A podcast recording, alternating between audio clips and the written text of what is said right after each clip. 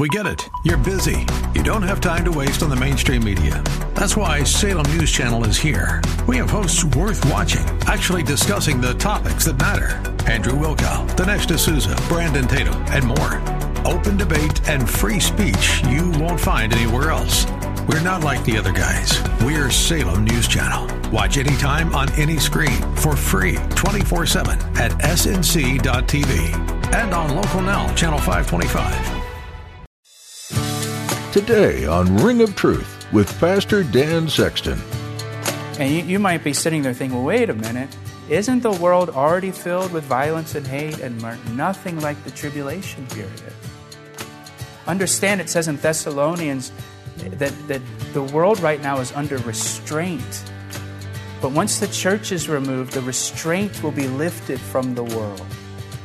And then you'll see violence in the world and killing in the world, like we've never seen. Now we open the third seal, verse 5. The Bible says that when the tribulation comes, there will be a violence that the world has never seen. This is a sobering truth in the book of Revelation. In today's message, Pastor Dan will be sharing more about what this will look like when it comes. As Christians, this should move us to compassion for the people who don't know the Lord. Since we know what is coming to those who don't know the Lord, we must have an urgency to go out and share the gospel and fulfill the Great Commission. Now, here's Pastor Dan in the book of Revelation chapter 6 for today's edition of Ring of Truth.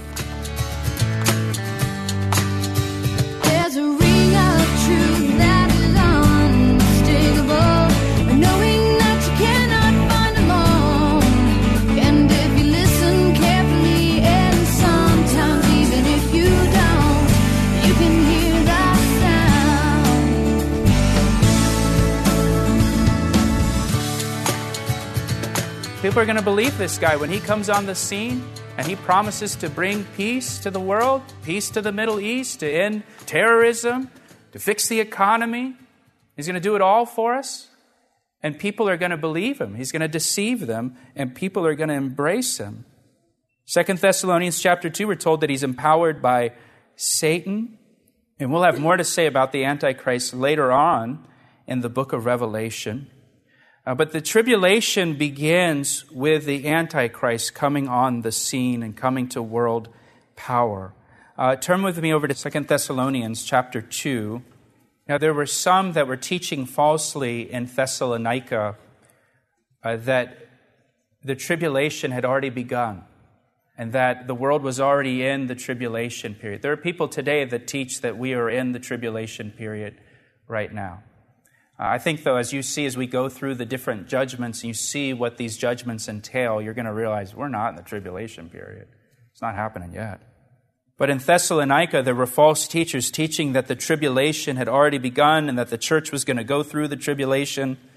So Paul writes to correct that error, and he says here in 2 Thessalonians chapter 2, verse 3, "Let no one deceive you by any means." There are people getting deceived by false teachers.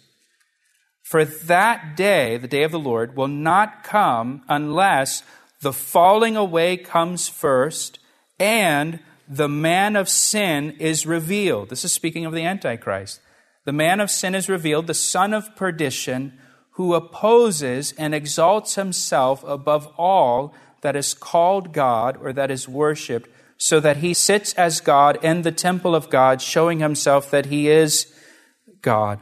Paul tells them, hey, no, the tribulation hasn't begun. The man of sin will be revealed at the beginning of the tribulation. The man of sin hasn't been revealed yet, so it hasn't started yet. That's what Paul's saying here. And so the tribulation is going to begin with the revealing of the Antichrist, or with this world leader that's going to come to power in the world. It's just going to come on the scene. You think about our current president. I'm not saying he's the Antichrist. I'm just saying, first elected office, the White House. You think about our president before him, Barack Obama, just to keep it equal. He was elected to the state senate of Illinois. 10 years later, he's elected to the White House. That's how quick somebody can come to power today and have the most powerful elected office in the world. Just come on the scene and gain power. You look here, and by the way, again, I believe the church is going to be in heaven before the tribulation begins. I don't think we're going to know who the Antichrist is. I don't think he's going to be revealed before the Lord calls the church to heaven. So I don't really care who the Antichrist is. I'm not, so don't talk to me after the service about who you think it is. I don't care. I'm not going to be here. Okay? But look at the verse again here in Revelation 6. I notice he has a bow, but he does not have arrows, which tells us that this world leader, when he comes on the scene, he's going to gain power peacefully, not militarily, not through war, but he's going to gain power peacefully. Daniel chapter 9, verse 27 says, the prince who is to come, speaking of the Antichrist, he will make a treaty for 7 years. This is where we get the idea of a 7-year tribulation. As part of that treaty, the Jewish people will be allowed to rebuild their temple in Jerusalem and start their sacrificial system again. Halfway through that 7 years, he's going to force them to stop, it tells us in Daniel chapter 9, verse 27. He's going to go into the temple. He's going to declare that he is God and that people should worship him. This is what the abomination that makes desolation is, that Jesus references in Matthew 24. And Jesus says to the people that are living in Israel at that time, when you see the abomination of desolation, run for your lives. Run for your lives. Head to the hills. Because that's when all hell is really going to break loose upon the earth. And so this 7-year treaty really marks the beginning of the tribulation period. And so the first seal, the Antichrist, comes on the scene and is able to take power peacefully. And then in verse 3, we have the second seal. And when he opens the second seal, I heard the second living creature saying, "Come and see." Another horse, fiery red, went out, and it was granted to the one who sat on it to take peace from the earth, and that people should kill one another.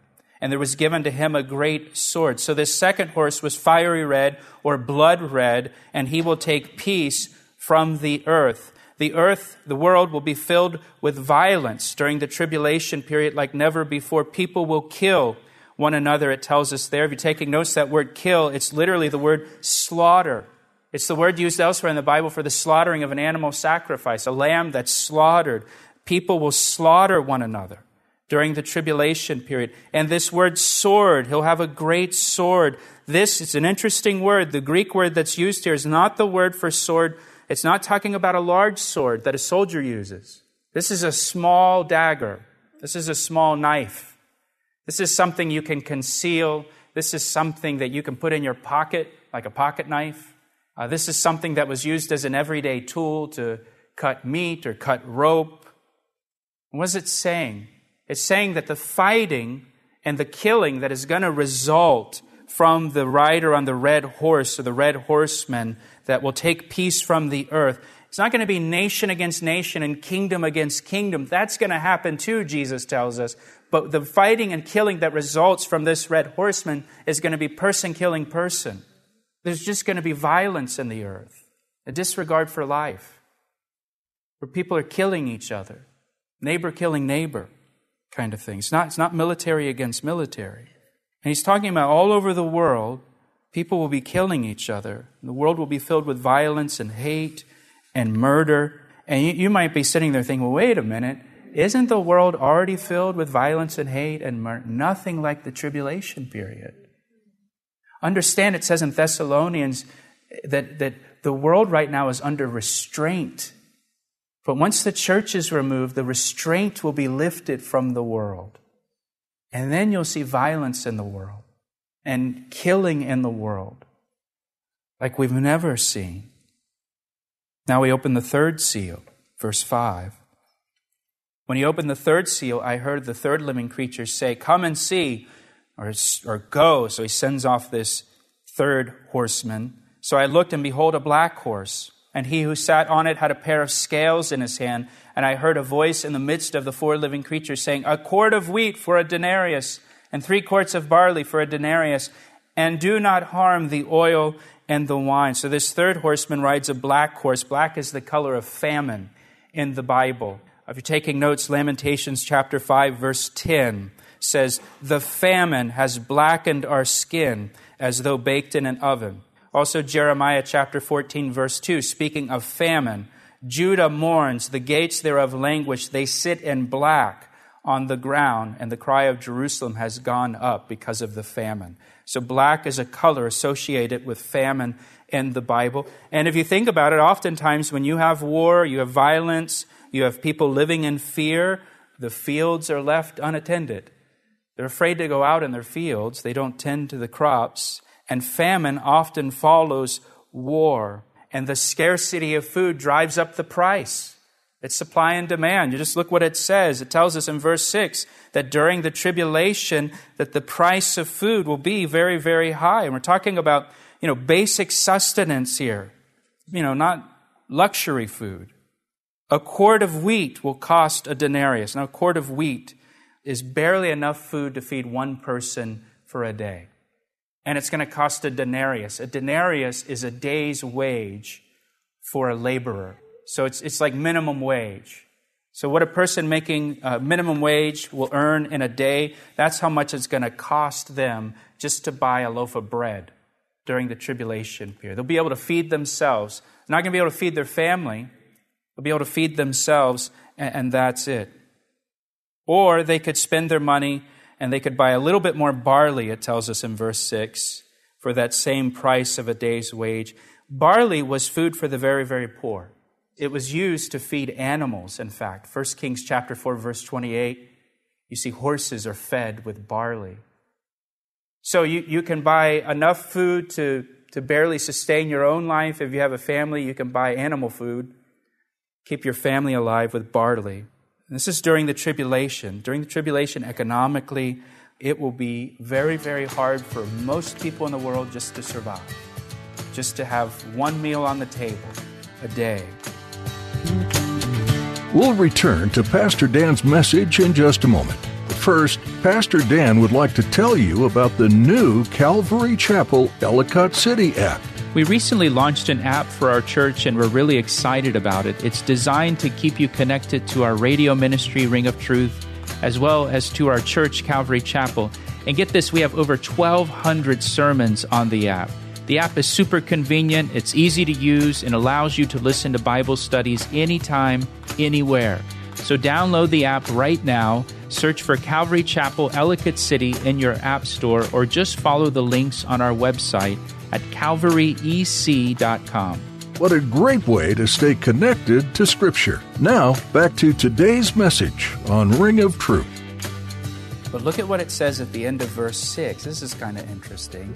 End of verse 6, it says, "Do not harm the oil and the wine." Oil and wine are luxury items. Rich people purchase oil and wine in those days.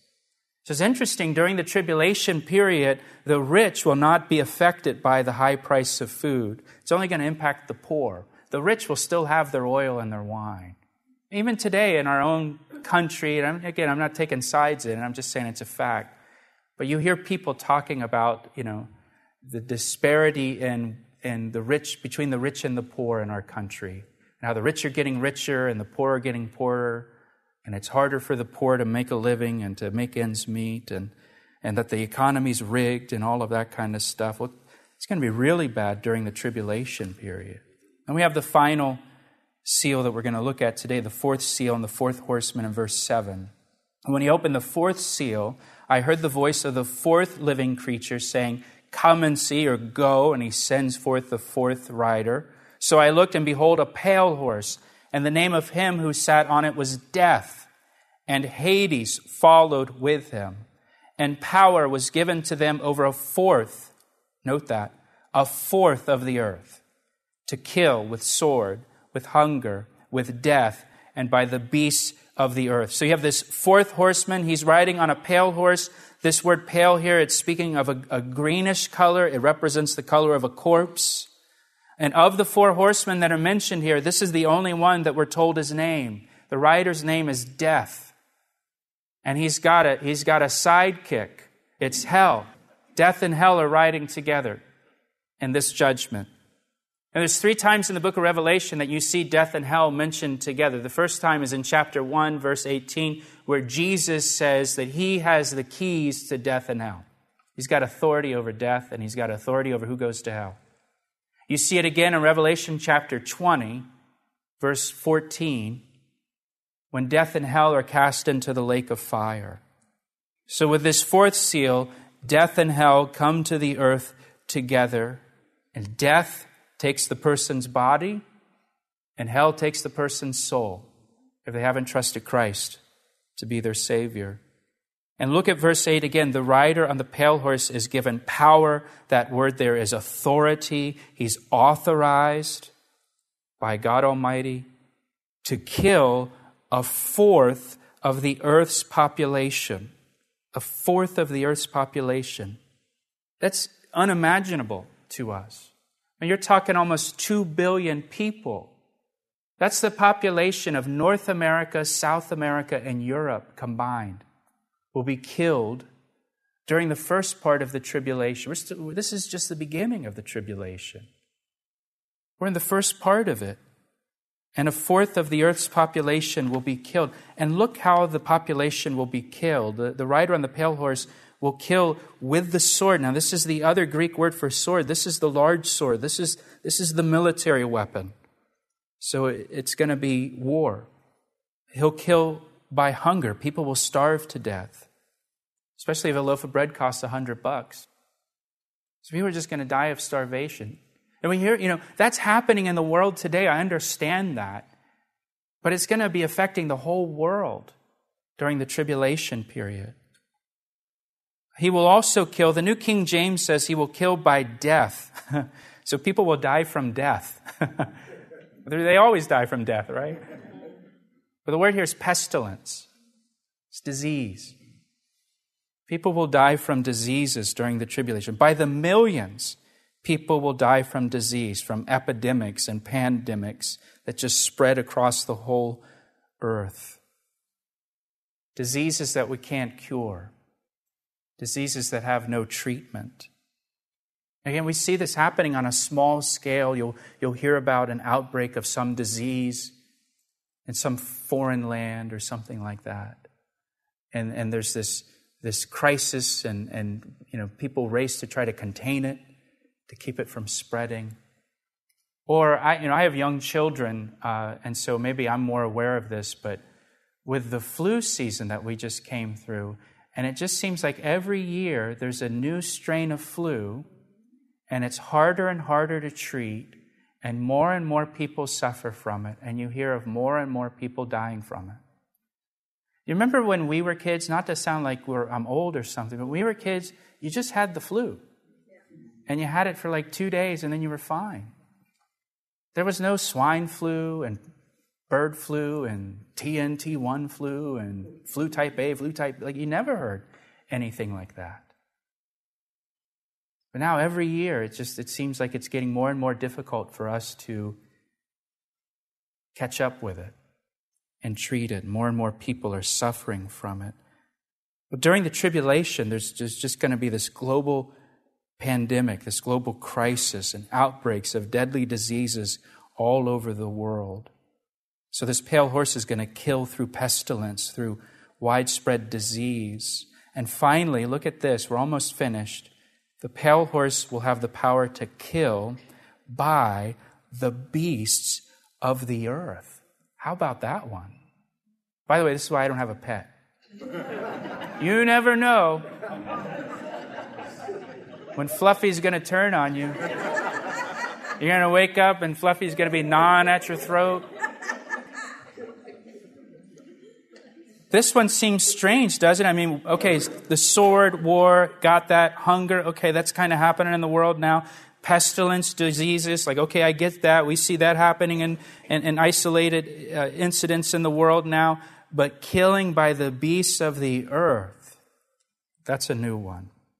There's actually several places in the Bible where God warns that he will use wild animals to judge his people. Leviticus 26, Jeremiah 15, Ezekiel 5, Ezekiel 14, also Numbers 21. I'm just going to read one example to you out of Leviticus 26.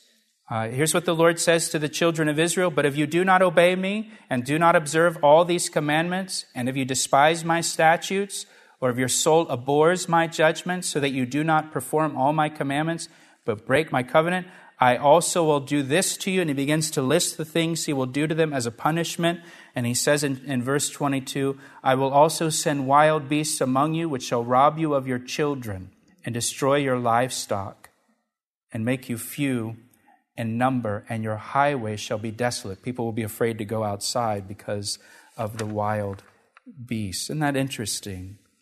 You know, in Deuteronomy chapter 7, verse 22, there, the Lord says to the children of Israel that he's going to give them the promised land, but he's not going to give them the land all at one time. He's going to give them the land bit by bit over a long period of time. He says, because of the wild beasts that are in the land, that they'll overrun you. So there, the Lord says that he's going to do it that way to protect the people from the wild beasts.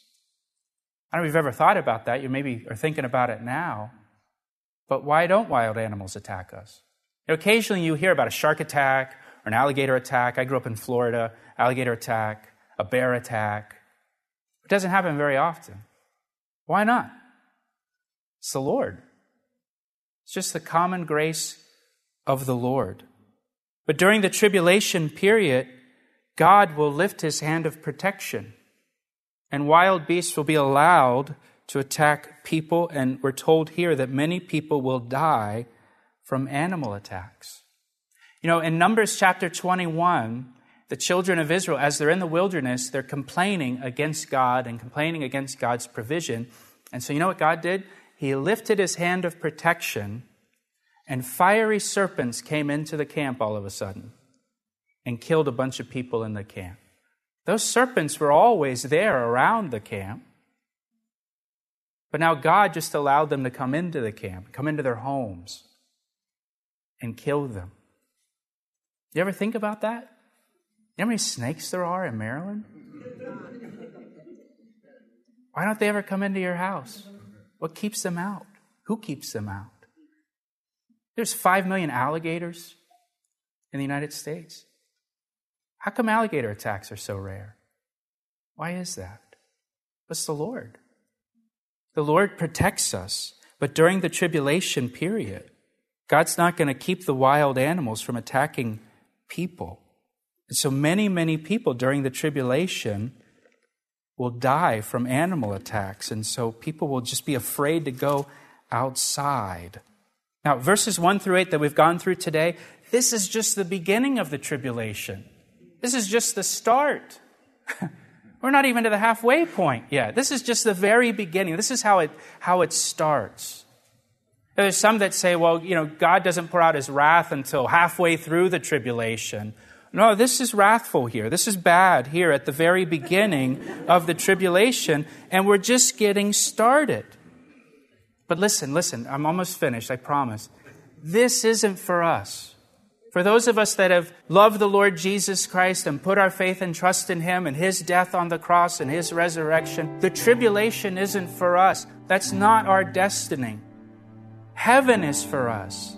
Heaven is for us. We're going to be with Jesus around his throne, worshiping him and giving glory to him, because he hasn't appointed us to wrath, but to receive salvation through Jesus Christ.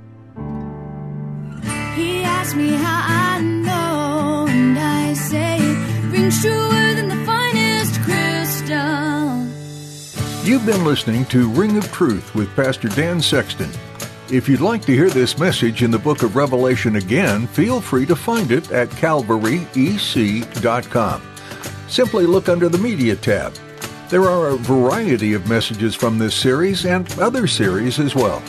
As you browse our website, you'll get a better understanding of the church that supports this radio ministry, Calvary Chapel, Ellicott City in Columbia, Maryland. In fact, if you're in the area and would like to hear more of Pastor Dan's teachings in person, come join us this weekend. Our website has all the information you need as far as directions to our location and service times. We'd be so happy to connect with you and hear what you've learned from listening to Ring of Truth. If you'd rather get some information over the phone, we can do that too. Our number is 410-491-4592. That number once again is 410-491-4592. Please let us know how we can be praying for you as you listen to these messages from the book of Revelation. Pastor Dan will continue teaching through the book of Revelation next time, so don't miss a single edition as he explores this fascinating final book of the Bible. We're so glad you took the time to tune in to today's message, and we hope you'll continue to be a part of our listening audience. We'll catch you next time right here on Ring of Truth. I see the signs and I recognize the hands that craft and am what I know, because I know His voice, and it only takes willingness and a conscious choice.